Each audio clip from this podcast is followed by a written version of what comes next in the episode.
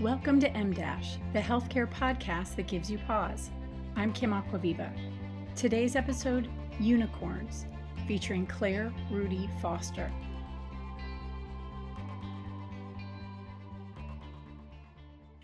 Hello, welcome to M Dash. How are you doing? I'm good. Thank you for having me here today. Oh, you're welcome. So, I want to start by having you introduce yourself. Um, what name do you want to be called? What pronouns do you use? And what do you want listeners to know about you? My name is Claire Rudy Foster. I go by Foster, which is my last name. My pronouns are he and they, and I am the author of Shine of the Ever, which is a short story collection that came out at the end of 2019. I am also a ghostwriter. I write essays. I've been on NPR, in the New York Times, the Washington Post, you name it. I've done it. You're a superstar. I guess I am. I'm I'm the greatest writer you've never heard of. That's awesome. And what identities do you want to share with listeners? Oh my gosh. Um, I'm a queer, non-binary, trans, single parent um, I'm also a person in long term recovery from heroin addiction and alcoholism. I'm uh, very white. I live in Portland, Oregon, one of the whitest uh, cities in America, and um, and I, you know, I'm getting along. I was going to ask how are how are things going for you with the pandemic? The pandemic, you know, it's it's interesting. I I've been a freelance full time writer for a couple of years now, and um, it's been interesting seeing how the pandemic has put everybody else. I feel like everybody else is suddenly on my timeline. You know, like interesting. I mean, when when you're a freelancer, like unless for me anyway, like unless I have a meeting or an event or some you know commitment to another person, I don't have to be anywhere you know, I wake up, I wear my jammies, I work all day, you know, at some point I eat, at some point I sleep. You know, time is very fluid for me. Um, and I feel like I feel like it's it's been interesting watching other people adapt to the same fluidity of time. Um, it's been very hard in some ways. Um, I think what's been hardest for me is seeing how the people I care about have struggled with this. Um, you know, we we have new limitations. Um, I'm extremely fortunate to be more or less comfortable with being alone for long periods of time and you know communicating remotely for the most part but um, you know i miss travel um, I'm really lucky that that's my biggest concern today is that I miss I miss getting on a plane. Um, and you know, it's it's been a good opportunity for me to really um, use my skills, especially in my recovery community and with my neighbors. I've gotten really involved with mutual aid stuff, um, food boxes, uh, organizing, rent strike has been a huge issue for me. I jumped on that at the end of you know February, early March, and um, it's been good to find something that feels like a purpose. Hmm. Well, and I imagine right now, I mean, you showed that you're part of the recovery community. I can imagine right now would be a really isolating time for folks who are in recovery, um, who are used to people who found comfort in going to meetings and found mm-hmm. support in physically going to meetings. Um, I can imagine that this would be a shift in particular for those folks. I you know, to not be able to see their their recovery community face to face. I think it it is and it's not. Um, for me, you know, I'm very lucky to be part of a community that is well established. Um, the infrastructure is there. And although I think for some people, you know, isolation is part of the disease of addiction, feeling lonely, feeling left out. Um, I know that for me, when I was at the height of my addiction, I did not see other people. I didn't leave the house. And so I, I assume that for some people that that experience is very triggering, but I can literally talk to another person in recovery anytime I touch my phone you know i that's fantastic you know what i mean like there's a directory of meetings for people that are it's 24/7 around the globe, around the clock. You know, I I don't feel I certainly feel isolated, but I don't feel lonely in my isolation. And I think that that's, that's fantastic. Yeah, and I've also you know I've got some people in my life who are just now um, entering recovery. You know, and they they've told me that in some ways the pandemic is making it easier because they can't go to a bar. Oh, know, interesting. That dealer, makes sense. Their dealer does not make house calls. so I just, you know, I'm I'm grateful to be where I am with that. Um, I think that my idea of hell is being alone in my apartment with, uh, you know, with a bottle and a needle. Um, mm-hmm. I have a friend. She's you know ancient. She got sober on the East Coast in like the 70s or something like that. She always says when you are home alone, you are home with a killer. oh wow, that's powerful though. Great, uh, and I feel that you know. But when I'm here, you know, when I'm sheltering in place or whatever, like I'm not alone. I have a I have a lively community of people who are literally, you know, a phone call away, and I I don't hmm. hear the phone. It's been interesting watching, you know, as I watch things on social media and Twitter and Instagram and um, and even within just colleagues and friends, you know, people will be talking about getting together, and there's so much of this like Zoom happy hour stuff. Mm-hmm. And and I don't drink, and my wife was in recovery for God, uh, 18 years oh, when wow. she died, and so um, you know, the pandemic has made me realize now more than ever how much of people's coping is so much organized around alcohol. Yeah. um, yeah so yeah so I, I, can imagine that that would be kind of distressing to it's, to see if someone weren't solid in their recovery yeah i mean just I, I don't have an issue with casual drinking you know what somebody else does is their own business sure um, i think what's weird for social media for me what's weird to see is um, that it's 24-7 happy hour now mm-hmm. you know, mm-hmm. prior to covid it was pre I mean, you know, around three or four, you'd start seeing people on the East Coast, for example, you know, you start to see the cocktails pop up or, mm-hmm. you know, people talking about going out. And now it's like, as I said, you know, with the fluidity of time, if there is no day and night yeah. and you don't have to be anywhere, I mean, people are, you know, day drinking has become normal on my time. Yeah. And I'm like, well, I don't judge you, um, I'm a little concerned, but it's also none of my business. Sure. And so I've just been very proactive about muting that stuff because, frankly, I don't want to see your cocktails. Yeah, I don't I'm want to see that. It's not appealing to me, and um, you know, I, I don't. I assume it's different in the healthcare community, but if you are a creative person, and you know, like me, like if you're a writer, it's sort of expected that you drink mm-hmm. or that you use other substances. And those assumptions and that stereotype was very, very harmful to me when I was younger. So I don't, you know, I'm at a place where I just don't interact with that kind of content. You know, if someone has some news to share and they follow it up with, and I'm celebrating with a drink, I don't click on that. I right. don't interact with it at all. I've been really, really free with my mute button, and it's uh, it's been great actually. the mute button is awesome. It I is a powerful it. tool. we have yeah, a great it, relationship. yeah, I, you know, I try not to do much blocking on social media um, because I don't want to. I don't want to eliminate my ability to interact with folks, but if mm-hmm. I feel like there's sometimes I'll and I've done this periodically where I'll do like block someone for a day uh-huh. because I need space. It's like yeah. I just need space for a day, um, and then I'll unblock. Uh, the the exception is I do block like giant lists of folks who are on these TERF lists where yeah. you can, you know, any of the trans exclusionary radical feminists, like yeah.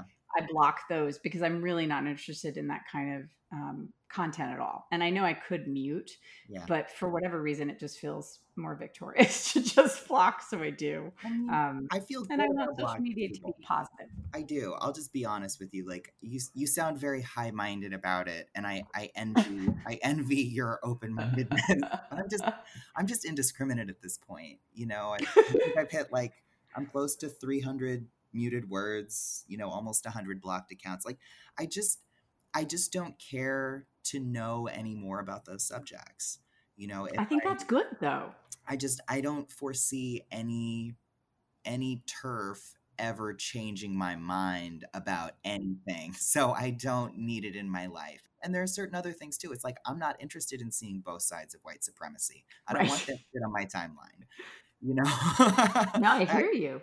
I don't care to see it. Um, you know, there are just some things that I just don't need in my life. Um, and I I'm lucky to have a close circle of friends who I trust to like call me on my bullshit and talk to me about certain subjects and people who I really lean on um, when I'm trying to educate myself. But you know, I don't need that to be a public education. like I don't need 200 totally people telling me I'm an idiot. I know I'm an idiot. yeah, I've, yeah, I, have been there, my friend. I've been there. Right. Um, it is, you know, it it is the downside of social media, and um, yeah, it's both an upside and a downside. I, I, also prefer that my education be more private than public, um, mm-hmm. but I I definitely have gained more from social media than I've lost in terms of uh, expanding perspectives and things. I do get exhausted by it sometimes, but yeah. um, but I imagine I exhausted in return periodically, so it's kind of like karmically balances out. Yeah. so I wanted to talk to you about your experiences with healthcare professionals. Like mm. you you carry many identities with you, and they are identities that um, many of them carry with it strength, but they also carry with them stigma in lots of different ways. Um, talk to me about interactions with healthcare professionals. I mean, they've been varied. Um, and I, I do want to just call out that, you know, I am white. I'm in a very white city. I'm very cute. Those, you true. are very cute. You are Thank super you. cute. Thank you for affirming that. I feel seen. but it's true, you know, and as a, you know, as a white, you know, standard issue, attractive, you know, relatively thin, sort of androgynous person who's, you know, educated and is very, you know, I'm fluent in white people. Um, you know, also my father was a hospital administrator uh, for Navy medicine for his entire career. And so I'm very, very well acquainted with the healthcare system, you know, as a civilian. Mm-hmm um, I feel like those things give me real advantages when I'm interacting with a with a healthcare provider, even as a trans person. Um, so I think that those things really do work in my favor, and so my experience might be different than someone who doesn't have those advantages. Um, it's been interesting in my transition. Um, I'm doing an event, my second event with Cheryl Strayed for Planned Parenthood. Um, I'm supporting them for a fundraiser um, here in Oregon next month, and I'm speaking about my experience as a trans person and the number of spaces in which I feel seen and understood physically and psychologically, I could count on one hand. Wow. One hand, yeah. One of those places is Planned Parenthood. Um, I feel very fortunate to be someone who has insurance. Um, who, you know, I, I lucked into a, a healthcare provider. My primary care provider is a cis white gay man who is, you know, pretty, you know, young and fairly savvy and has a great sense of humor. He's the person who assisted me in getting on testosterone. He referred me to a surgeon who did my top surgery, who was wonderful, although definitely not like a trans rights person. Um, aesthetically, I got what I needed. I just feel like my experiences in healthcare, I feel like it is essential for me to have a connection to other trans people who are going through the same thing. We educate each other much more than I have ever been educated by a, by a healthcare provider. You know, I really am the expert on my body. And even if I don't have a language for that, or I don't necessarily understand the whole, you know, the systems around that, or like what my options are within the flowchart of healthcare, um, I do know what I need. and my experience after coming out is that my body you know because i, I feel I feel really uplifted when I think about how many providers, you know, are so focused on women's rights, mm-hmm. you know, especially women's reproductive rights. You know, I when I was living as a woman, I felt empowered when I was in the doctor's office. I felt heard. Um, I had providers who were very sympathetic. When I came out and entered this other system, you know, trans healthcare really is a separate system. Mm-hmm. And when I when I went through that door, even you know even though i was unsure and you know even though i didn't feel a lot of support i did go through that door and i felt like even in the doctor's office i was a novelty and my provider didn't know more than i did um, there's so little research and so little you know so little understanding of my population that um, that I really do get better care in places that serve, you know, lower income people or, or have, um, you know, zero barrier healthcare like Planned Parenthood. Mm-hmm. You know, in a in a you know a quote unquote nice doctor's office, um, you know, I'm going to be sitting across from somebody who is assessing me purely on a physical level. You know, they want to do a Pap smear, and they may not be able to talk to a trans person about doing a Pap smear. They're, to them, they're just doing the procedure, right? Mm-hmm they don't know about all of the other stuff, the language or the care needs that surround that particular procedure for me. So while the mechanics may be the same to the provider, the actual procedure and the the care that's being given is a is a totally different thing. Um, a couple months ago, I read this wonderful book that I highly recommend that is by this guy who is a professional ventriloquist. Ooh. and he's a he's a primary care provider. Uh, he was on like America's Got Talent or something like that. I'm intrigued already. You had me with professional ventriloquist. that sounds awesome. Yeah, um, he's really something. He wrote a book about how to improve your patient outcomes as a doctor using the principles of performance. Oh, wow. Okay. Yeah. So he talked about like, you know, like um, when you're a doctor, like what you wear is very important. Like they need to see the stethoscope, they need to see the white jacket, they need to see that you are composed, right? Oh, interesting. He's like, you need to plan it like you're going on stage. You know, you enter the room, and from the minute you're in there, you need to convince your audience that you know what you're doing. and you need to make them feel a particular way. And the the principles of acting that he explained are very simple, they're very straightforward. I think anybody could do them. He had a couple of, you know, really basic nuts and bolts things like, you know, for every for every patient you schedule half an hour not 15 minutes. You schedule half an hour for every single patient that you have. I found the guy's name, Bob Baker. Bob Baker, yeah, that's him. It's a fantastic book. It's fantastic. He's uh he's he's also very fun to read. You know, this is not a dry this is not a dry tome. I think it should be required reading. But you know, in terms of of treating um trans people, you know, I think I think I did sense that I was suddenly a novelty and you know, sort of a you know the, the feeling that i never enjoy having but that i have frequently is that i'm a sideshow attraction that i'm you know the token diversity or i'm you know sort of the model i want to say model minority but that's not quite the right term um, you know i'm i'm sort of a nod to the the t in the lgbtq spectrum and um, i don't like that feeling I tolerate it because I think that everybody gets to learn and not everybody has interacted with someone like me before. So I cut people a lot of slack.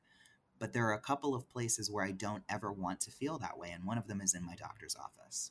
Well, and you shouldn't have to be someone's teachable moment. Mm-hmm. And, you know, I do know that, yes, a lot of clinicians have not interacted with someone who's trans or non binary before. That's unacceptable.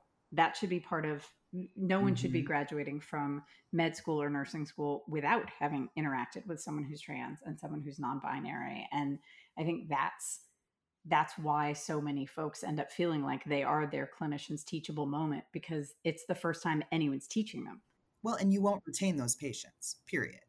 Um, I gave a talk at uh, OHSU, which is the um, medical school here. I got to talk to a group of uh, psychiatry residents, about a dozen students who were doing their residency in psychiatry at the school. And um, first of all, there was one queer person in the room other than me. Wow. Yep. And my opener when I do these sorts of trainings or talks is I ask uh, if anybody has a trans patient, raise your hand. There was one hand. It was oh. the queer. It was the queer student's oh, patient. No. and I said, okay, and how many of you have a trans person in your life? You know, a friend, a roommate, a neighbor, family member, you know, partner, whatever. No hands. Wow. I'm like, these are the people who are supposed to make a trans person feel comfortable you know, in mental health care. Mm. Dream the fuck on. Yeah. Because if Dream someone on. has has never even met or no. doesn't or doesn't know that they've met, you know, a trans person or is not doesn't have someone in their life who's trans. Yep. How wow. are you going to know? I mean, to people like that, as well-meaning as they may be, to them it's just it's pronouns, mm-hmm. and that's what that's what they end up asking about. Well, what about pronouns? Man, I don't give a shit about your pronouns. Yeah, everyone's know? obsessed about the pronouns. It's like, oh my god. Like as a trans person, like I have such a finely tuned radar for whether or not somebody knows how to talk to me. Mm-hmm. I can tell, like I can tell from the moment they see me or speak to me, hear my voice, like I can tell whether or not they know what to do. And I don't like that feeling um, it's it's a lot of pressure and it makes me feel like an alien hmm. and i don't enjoy that feeling um, when i was on my book tour for shine of the ever uh, last year i did i did 10 i think it was 10 cities 10 independent bookstores 10 cities it was wonderful and i had some very big audiences and i had some very small audiences but one of the things that consistently people said to me when they came up to buy my book or shake my hand is I've never met a trans person in person before. You know, when I'm shaking their hand, I'm aware that they have never touched a trans person before. They may have seen one on astonishing. TV. Astonishing. I know. I feel like a fucking sideshow. How is that oh. supposed to make me feel? Step no. right up and see the see the non-binary trans queerdo wow. from Portland. Like they may love my work and they may like me, but the feeling of being exceptional is not pleasant no. for me. You know, I've I've been uh, I kind of hammer away at this on social media all the time and it's not a popular view, but I really want to get rid of guest panels in med school and nursing school for LGBTQ populations because on average med school and nursing school has around 2 hours of content on LGBTQ yeah. issues in general and most mm-hmm. of that is accomplished through panels. And yeah. I I have as a member of panels, heard those panels referred to by people in the community as freak of the week panels. Oh my um, god! Um, because people in our within the LGBTQ community, when you've done enough of those panels, you know that you're like you're it, right? You're the only person that these students will have interacted with, and you're there. You answer all of the wacky questions you get, and that's all the content they get. Yeah. And I think a lot of times professors just they take the easy way out it's easier to invite a guest in to talk about yes. this than it is to actually care enough about the content to teach students about this. Um, and guest speakers should be an add on, it should be in addition, it shouldn't be all of it because yeah. it feels crappy being that yeah. person on the panel. It does. And, you know, I think you can probably attest to this, but the people on those panels tend to be the same faces and voices oh, every time. You know, I don't yes. need you know, you mentioned uh, is it two hours of yeah. trans-related care? Okay, I think I think they get about the same amount uh, for substance use disorder and addiction. Hmm.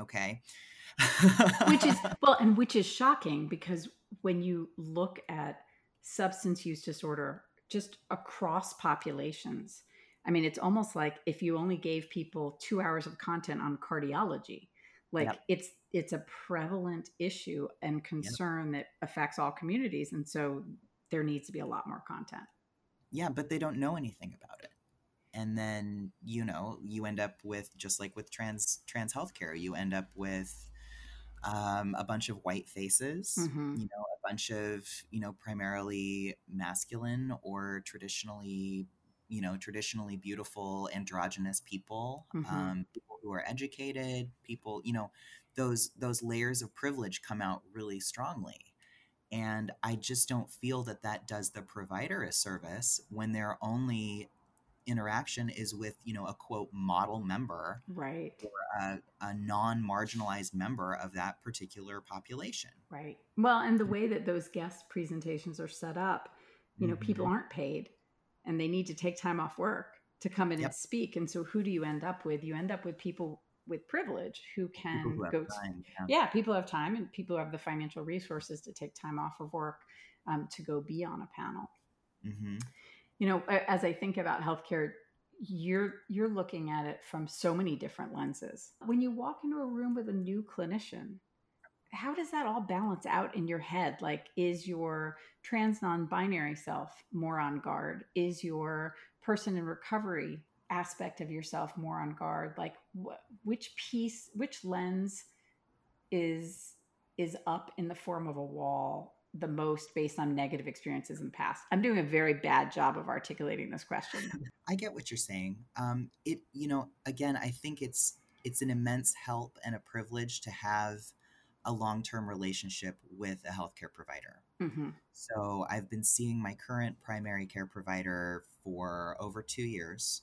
I also see a therapist who I've seen for over a decade. I feel very, very lucky. She's been so um, responsive to me, um, so adaptable, especially around like payment and scheduling. Like it's it's been a real a real uh, pleasure to grow up with her.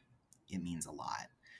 Um, whenever I go into a medical office, especially if it's a provider who doesn't already know me and hasn't seen my chart, I understand that first of all, they are probably someone who has an issue with substances themselves. Statistically speaking, healthcare providers have high rates of addiction. It's just, it's more prevalent in that population. And because of the stigma, it is not addressed. The other thing is that because doctors and other providers are still normal people, whether they believe it or not, um, they are probably complete idiots about trans healthcare. Like they're just like anybody else. They probably haven't seen someone like me. They probably haven't talked to someone like me. And al- although I don't like being, I don't like feeling like the exception, I know that my experience is exceptional because trans people have one of the highest rates of addiction and overdose death in the United States we also have the smallest access to those life saving resources because many of them are based on binary sex. There is a lot of um, a lot of exclusion and discrimination, and that kills people. So, you know, I can tell you that there is exactly one, only one program in the United States that is a rehab treatment program that is for trans people. There is one. It is called Morris House. It is in Philadelphia one. If you want housing, if you want medication assisted treatment, if you want, um, you know, even a home group or some sort of recovery meeting that works for you, all of that is word of mouth. All of it. You will have to find it yourself. And if you are in a crisis, if you are frightened, if you are um, maybe an abuse survivor or a rape survivor, you have other issues, your chances shrink. And I have never met a healthcare professional even one who cared about me, who understood that for me, being in recovery for more than a decade and also being an out, proud, vis- you know, visibly trans, uh, you know, very, very happy, loving myself, you know, safe, happy, self supporting. Um, they're in the presence of a unicorn. And none of them has ever acknowledged the amount of luck privilege or work it has taken for me to become this person. Not one. They don't know what they're looking at. And I, I would hope that, you know, if if any providers are listening to this, that taking a moment to acknowledge the the fortitude and the toughness and the resourcefulness it takes for a trans person hmm to navigate a system that is not designed for us and ask for help or trust a provider enough to say, I have an issue or I want to talk about my drinking or, you know, I have, you know, recurring panic attacks that are linked to my PTSD and I, you know, I'm on estrogen. What is Zoloft going to do to my estrogen levels? You need to have the answers to those questions you know, as you're talking, I, I, I, cannot even imagine how shitty it would feel to not have a clinician acknowledge that. You know, that that when you walk into the office, the fact that you are alive is a big deal given that so many trans folks and folks with substance use disorders aren't aren't here like don't make it yep and i mean bear in mind that at, and maybe this is a little unfair but this is kind of the nature of the thing is that if you are a provider and you fuck up or you say something damaging or you come off as ignorant or unhelpful the rest of the community will hear about it. Like, if you're a provider and you're not seeing trans patients, maybe look at the interactions you've had with my community and say, well, is this, did I fuck up? You know, is there something that I could do to make my office more welcoming? Because, you know, we, we talk. Um, the surgeon who did my top surgery, for example, is not a trans specific like healthcare provider. You know, she's fantastic. Um, I remember she had a big old big old like Prada bag. you know, she she drives a Porsche. She clearly knows what she's doing. she's a she's doing fine for herself. She's in aesthetics medicine. You know, she does boob jobs and fucking, you know, chin lifts.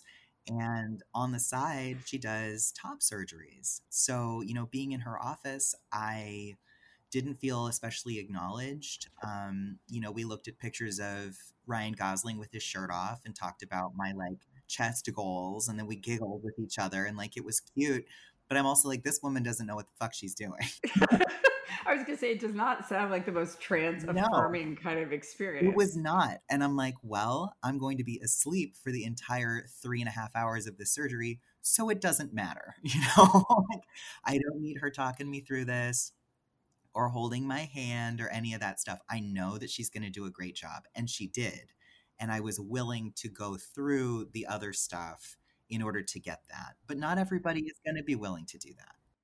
Well, and you were seeking technical expertise, yes. but you shouldn't have to choose no. between technical expertise and the ability to provide trans inclusive and trans affirming care. Correct. You should be able to get both. Well, and I think I think that's a subtle distinction. You know, trans inclusive and trans affirming are two very different, right? It's like she was trans inclusive in that there were no weird questions or you know i wasn't treated like a freak um you know she gave me what i wanted um was it affirming? Eh, kind of. I think it was affirming because i had already given myself the support that i needed to go through that process. Yeah but showing you ryan gosling photos i mean mm-hmm. this is just my take completely uninformed right?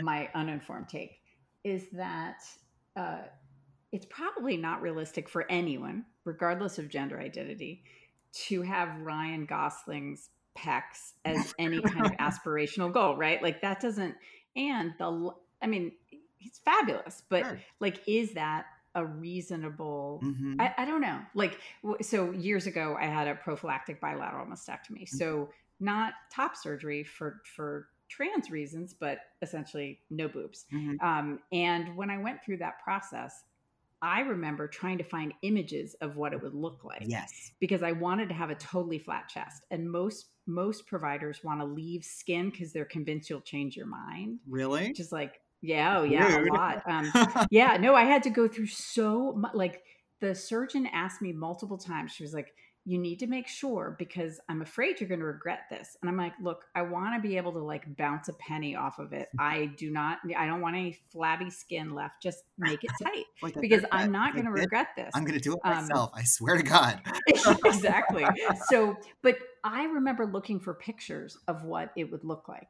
Um, and for me, it was, and again, I'm not trans, mm-hmm. but it mm-hmm. was affirming for me to see pictures of real, actual humans mm-hmm. who are not celebrities who have had the surgery I'm going to have. And I could say, yeah, that looks like that. Yeah, I would be okay with that, that outcome versus Ryan Gosling, Mhm. who no amount of surgery. I mean, I don't know what you look like without your shirt on. Maybe you look like Ryan Gosling, which kudos to you if you do. No, But I'm- it seems I'm like that's a high bar. It's fine. but it doesn't seem like a high bar versus seeing Mhm. folks who've had a surgery. I I would think it would be affirming to see trans folks who've had surgeries and to be able to get a sense about what you're looking for based on that. I don't know. Am I wrong? Maybe I'm wrong. It's okay I to tell me I'm think you wrong. are wrong. Um, you know, it's it does point, however, to me to how uncommon it is for trans people to see each other naked in a non-sexual Oh. context. Um, Interesting. if you Google, you know, nude trans body, you may come up with a couple of like artistic photo shoots, but the rest is Mhm. porn.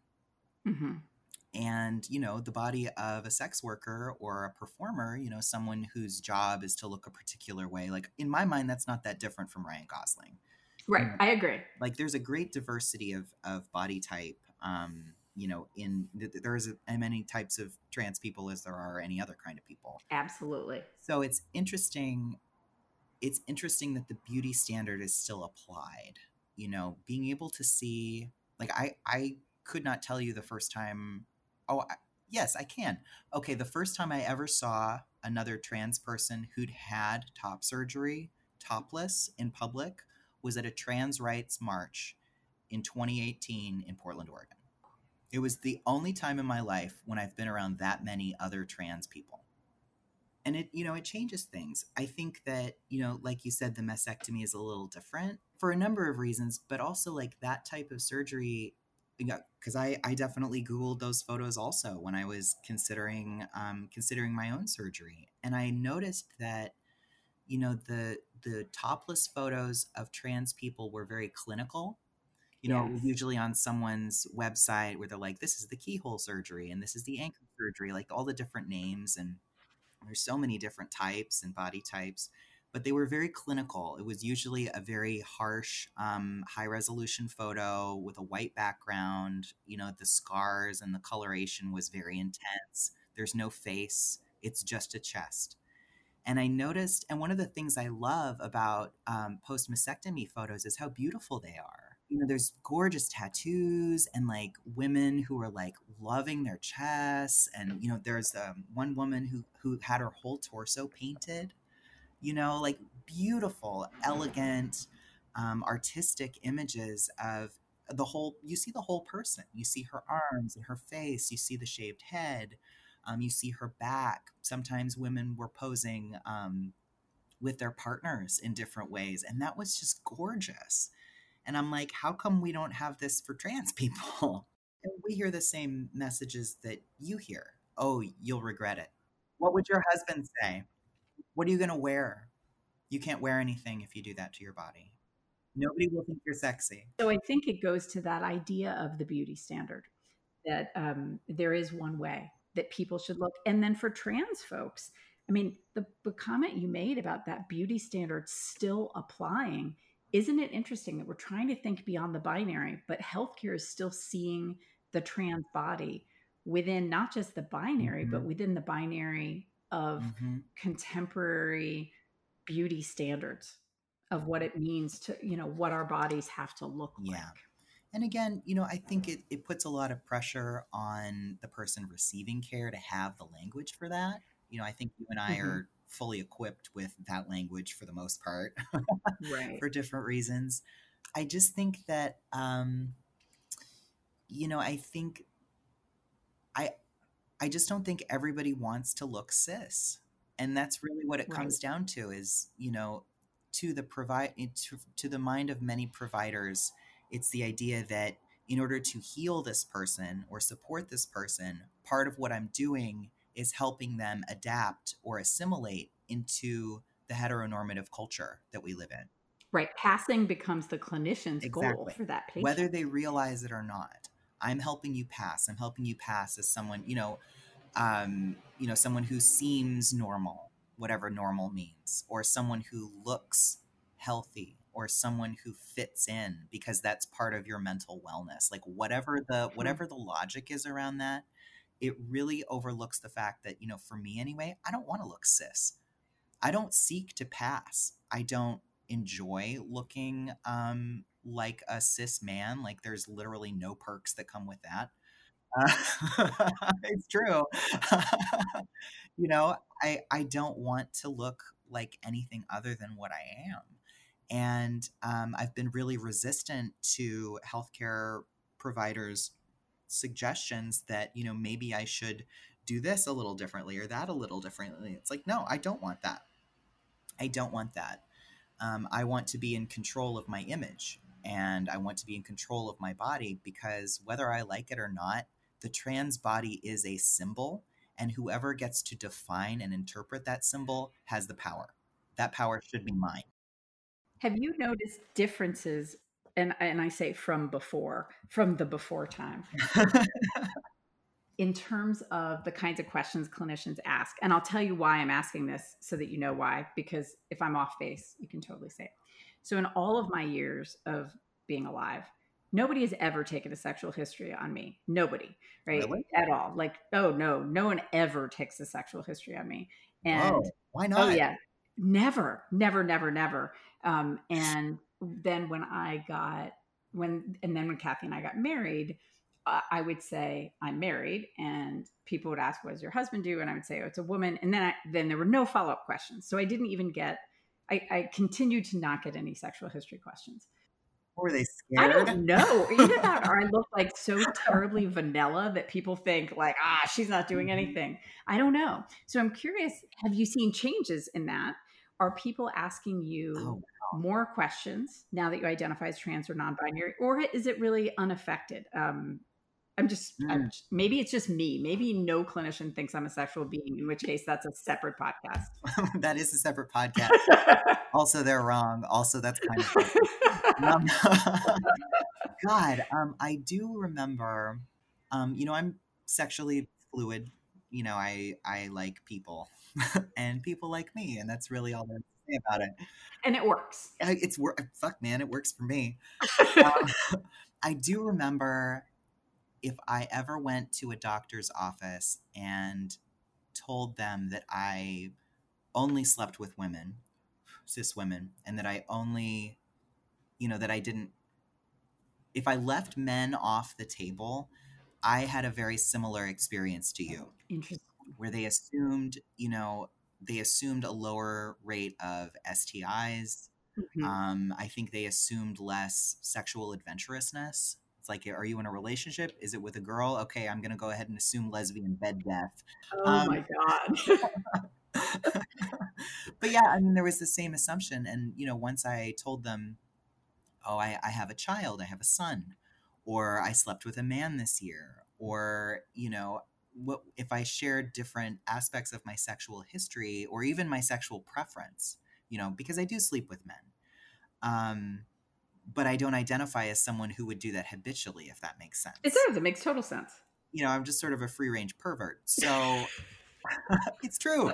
So, you know, once once the once like quote unquote lesbianism was off the table, suddenly it became a little more I felt like I lost my agency, if that makes sense. Um, I can remember I had a scare. Um, I had a cervical cancer scare a couple years ago um, this was definitely in the before times. I, w- I think I was 27, so it was almost 10 years ago. Jeez.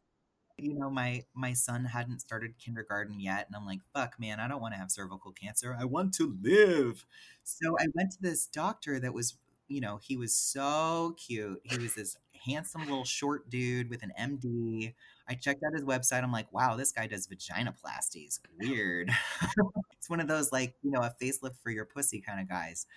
Uh, but he was in my network and he came highly recommended and I went um, and he was going to do my, um, you know, my, the operation on my cervix. And um, we talked, you know, he did the, he did an uh, exam and we we talked in in the office and he he found out that I had a child already and I said, you know, what are my options with this basically? He's like, "Are you not concerned it would affect your fertility?" And I'm like, "No, I only date women. What's what's the issue?" And he's like, "You'll change your mind." yeah. Whoa. You'll change your mind. I'm like, "Sir, you just had both gloved hands inside my cavity." How dare you? Wow. it was the first time that that had happened to me. And I'd heard about it happening to my female friends, you know, like women who wanted to, um, you know, get an IUD or get a hysterectomy before 50 or something like that. The doctor would say, Oh, you're too young. You'll change your mind. What does your husband think? This is the first time somebody had said that to me. And I will tell you that those conversations and those statements stopped when I came out as trans. I think that's for two reasons. First of all, I think there is such a taboo around transgender people and pleasure hmm that I think that most, you know, cisgender heterosexual people simply don't want to imagine it. You know, I've never had a doctor ask me, How do you fuck? or Who do you fuck? They don't ask. And I think the flip side of that is this idea that as a trans person, you're sort of neutered, like you're a eunuch Oh. where you know if you're not attractive to that particular cis person then you must not be sexually interesting to anybody at all so it's that sort of madonna whore complex and so you know you, you follow me on social media like a lot of the stuff i do is deliberately to celebrate my body you know i think i'm hot I love your Uh, tweets. I absolutely you. love your tweets. I just think that trans people are really hot and we should be celebrated. So I do that and I try to bring that into my doctor's office. Um, you know, I'm honest about who I sleep with and, you know, specifically what we do. I mean, I don't need to tell you that, like, there are many sexual acts that involve fluid exchange, but not penetration Right. um you know like what if you're what if you're cutting each other Mhm. what if you're you know doing water sports what if you're you know there's all kinds of stuff where there's it's almost like no contact but you're still you know there's still some risk for sexually transmitted infection you know the person who is seeing me in the office i think is allowed to ask respectful questions about like what types of sex are you engaging in But but how often do they? I mean, that's the piece that I, I get so frustrated about. You know, I when clinicians are interviewing someone whose whose identity is Mhm. heterosexual and they're cisgender, and they say they're married. Yeah. Um, there is an assumption about monogamy that person.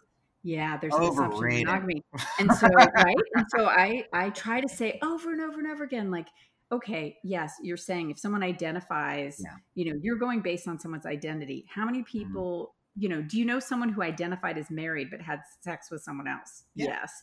So identity has nothing to do with behavior Mhm. and we have to we have to recognize that and also Yeah. recognize that a growing number of people do not see monogamy as the standard and to which they aspire and they recognize Mm-hmm. a much more fluid definition of what uh, relational happiness looks like and so we have to be willing to ask questions in a non-judgmental way I agree. I mean, I know plenty of, you know, quote unquote monogamous people who still say go to strip clubs and, you know, solicit sex workers or, Right. you know, in, you know, have sexual experiences outside of their marriage. They don't think of themselves as non-monogamous.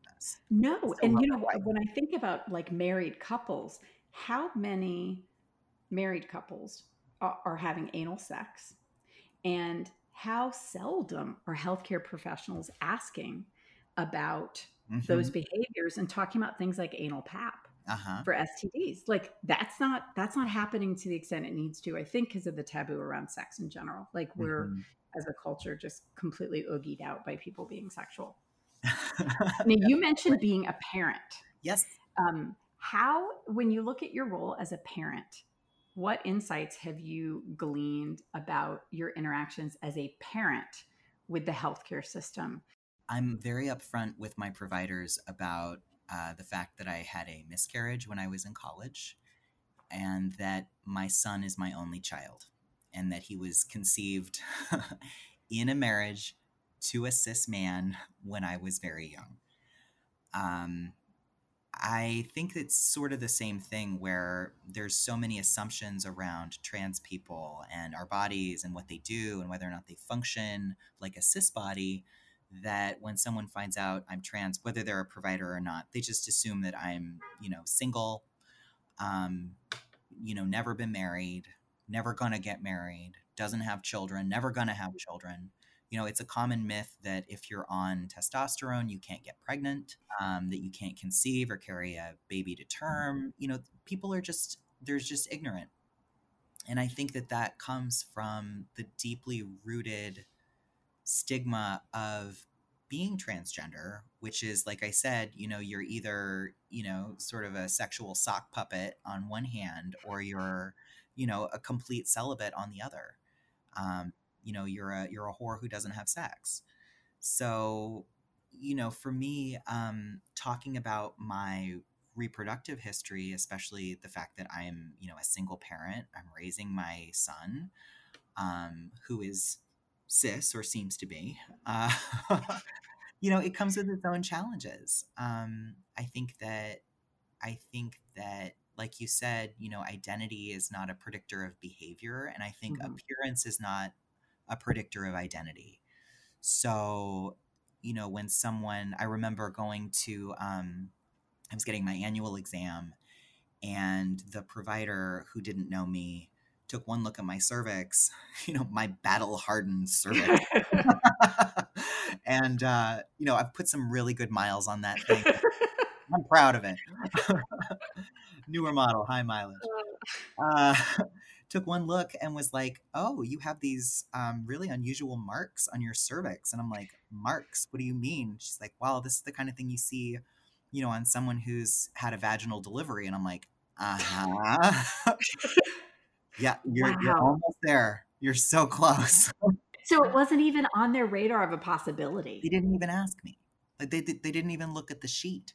You know, I think most people at this point I mean, w- when I have my mask on for COVID, like I think I do look more um, like an effeminate cis man. But without the mask on, I've had a lot of people read me as like a super butch lesbian. Interesting. Is, it's different. Um, I mean, I don't mind because lesbians are rad. Um, not, I would not read you as I would not read you. I mean, I again, I haven't met you in person, person, but I've seen lots of your pictures on Twitter, and uh-huh. I would uh-huh. never read you as a butch lesbian. I yeah. you very much read as if this if this will sound weird. You read as someone who is your own gender. Uh, if that makes sense. Like you don't to me, I would not read you as butch lesbian or as a feminine cis man like mm. your Foster. And I'm not saying I don't see gender. You're in this liminal space between masculine and feminine that is, I think, kind of amazing. Well, thank you. You're welcome. Um, I definitely, I've been told that as long as I don't, you know, move, speak, get excited, dress myself, um, like dance while you're I, sleeping. Yeah, exactly. It's like if you hold, I, if you hold perfectly still and keep your hands in your pockets and don't move your face, oh my god, you might you might get by. But you know, definitely earlier in my transition, I certainly got read as a as a super butch woman, um, which I think made people believe that maybe I wouldn't be the type to want to have a baby, which is also a disservice to butch lesbians because you know some of the best moms I know are butch lesbians. Like absolutely, hands down. Like they're ready. they're ready to raise this child. um, so it's just weird. I think um, I think that people read masculinity as something that's not nurturing or something that's not sweet. Um, I don't love the word tender, but I think that that kind of applies in this circumstance. You know, is that only someone who has quote unquote feminine appearance or um, attributes is going to be a good parent. And um, that's not that's not which is so not true like it's so not. not true. It's not but it, it makes me wonder you know what cultural values have we internalized that are making us kind of you know read one another um, for that for that particular behavior? You know there's the that famous study about like the hip to wit the hip to waist ratio for women. You remember that one? Yes. Like marilyn monroe had it and like yes who's the other? Kate Moss had it. Like all this magic fucking hip to waist ratio that somehow triggers an alarm bell in a man's brain that is like, I will breed with her. She has the right ratio. And I'm like, God damn, that sounds like some bullshit to me. But it makes me wonder, like, how many of those like golden ratios or those imaginary numbers do we have in our minds? Like, am I like when I look at a crowd of you know women if i if i go to a sorority party for example um, however i'm able to get in the door and i look around at these like near identical cis heterosexual women with blonde highlights all in the same place you know who do the same workout routines eat the same diet sleep on identical mattresses in the same fucking house like how can i pick out like who is the most fertile in that room you know right. which one of these is going to be my gal? Like i i have no idea but i'm positive that if i was in that in that situation that i would still single one out as the most likely and i have no idea how i would make those decisions. is that wild? That's wild. Yes. Yes wow. It's That's bizarre. so cool. but you know what though? I mean the whole thing about who we're attracted to anyway is a mystery mm-hmm. um, and i'm always fascinated talking with folks who have gone through some kind of transition, whether it is gender, whether it is uh, some kind of life transition, where who they're attracted to has changed. Mm-hmm. And um, and I think, particularly when it comes to trans folks, this idea that someone who they may be attracted to after transition, if that changes, um, it in no way invalidates the fact that they're mm-hmm. trans right yeah, so it's totally. it's fascinating to me as you know i read things and people will talk about well someone's sexual orientation shifted and mm-hmm. so you know were they not trans no they they were trans and mm-hmm. sexual orientation can be fluid and it can mm-hmm. change I, I yeah humans are complex and wild creatures we are i don't know that my attraction changed hmm I have to think about that one. well, and, and I think I mean, this is just me. I think over time, over our lifetimes, um, orientation can be fluid. My so when Kathy was alive, she used to joke that if I unfriended every guy I had sex with on Facebook, I would be left with six friends. And that wow. was her favorite joke was really because I dated only guys in high school and college and I dated all the guys in high school and college. Um, and so we, and so she would joke, she, but I was, I, but I've remained friends with all of these guys and they're lovely people. And I am like, they're, they're good people. Right. And, but the number of people who say to me now, so I am a lesbian, I mm-hmm. have, you know, I, I, say I date exclusively women. I was married to one woman for almost 20 years. Mm-hmm. I have dated women exclusively for all this time but then when people ask me, "Oh, so were you faking it back?" No, I I was genuinely attracted to those guys. Like, no, there's no, it's okay. Like things can shift over time, and I think we're so much more comfortable as a society putting people mm-hmm. in one box. Yes, and this idea that you may have like moved along you you may be jumping from box to box. I had a mm-hmm. great time jumping from box to box. It worked for me. um, and so yeah, so I I'm just I'm fascinated by the fluidity of all of this across our lifetimes, uh, mm-hmm. regardless of whether there's a transition or not.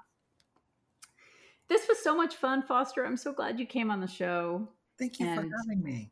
And um, tell listeners your Twitter handle if you're comfortable doing so, and sure. also um, your website so that they can learn more about Shine of the Ever and buy a copy and then leave a review on Amazon. Because I see you have lots of reviews on Amazon and I had total book review envy, I have to tell you, oh. because everyone's like, everyone loves your book. It's amazing. It's a fabulous book.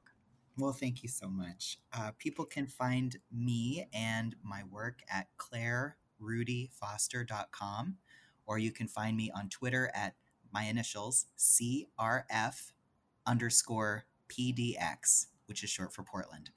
And I so appreciate your support and thank you for a wonderful interview. Oh, thanks so much. Take care.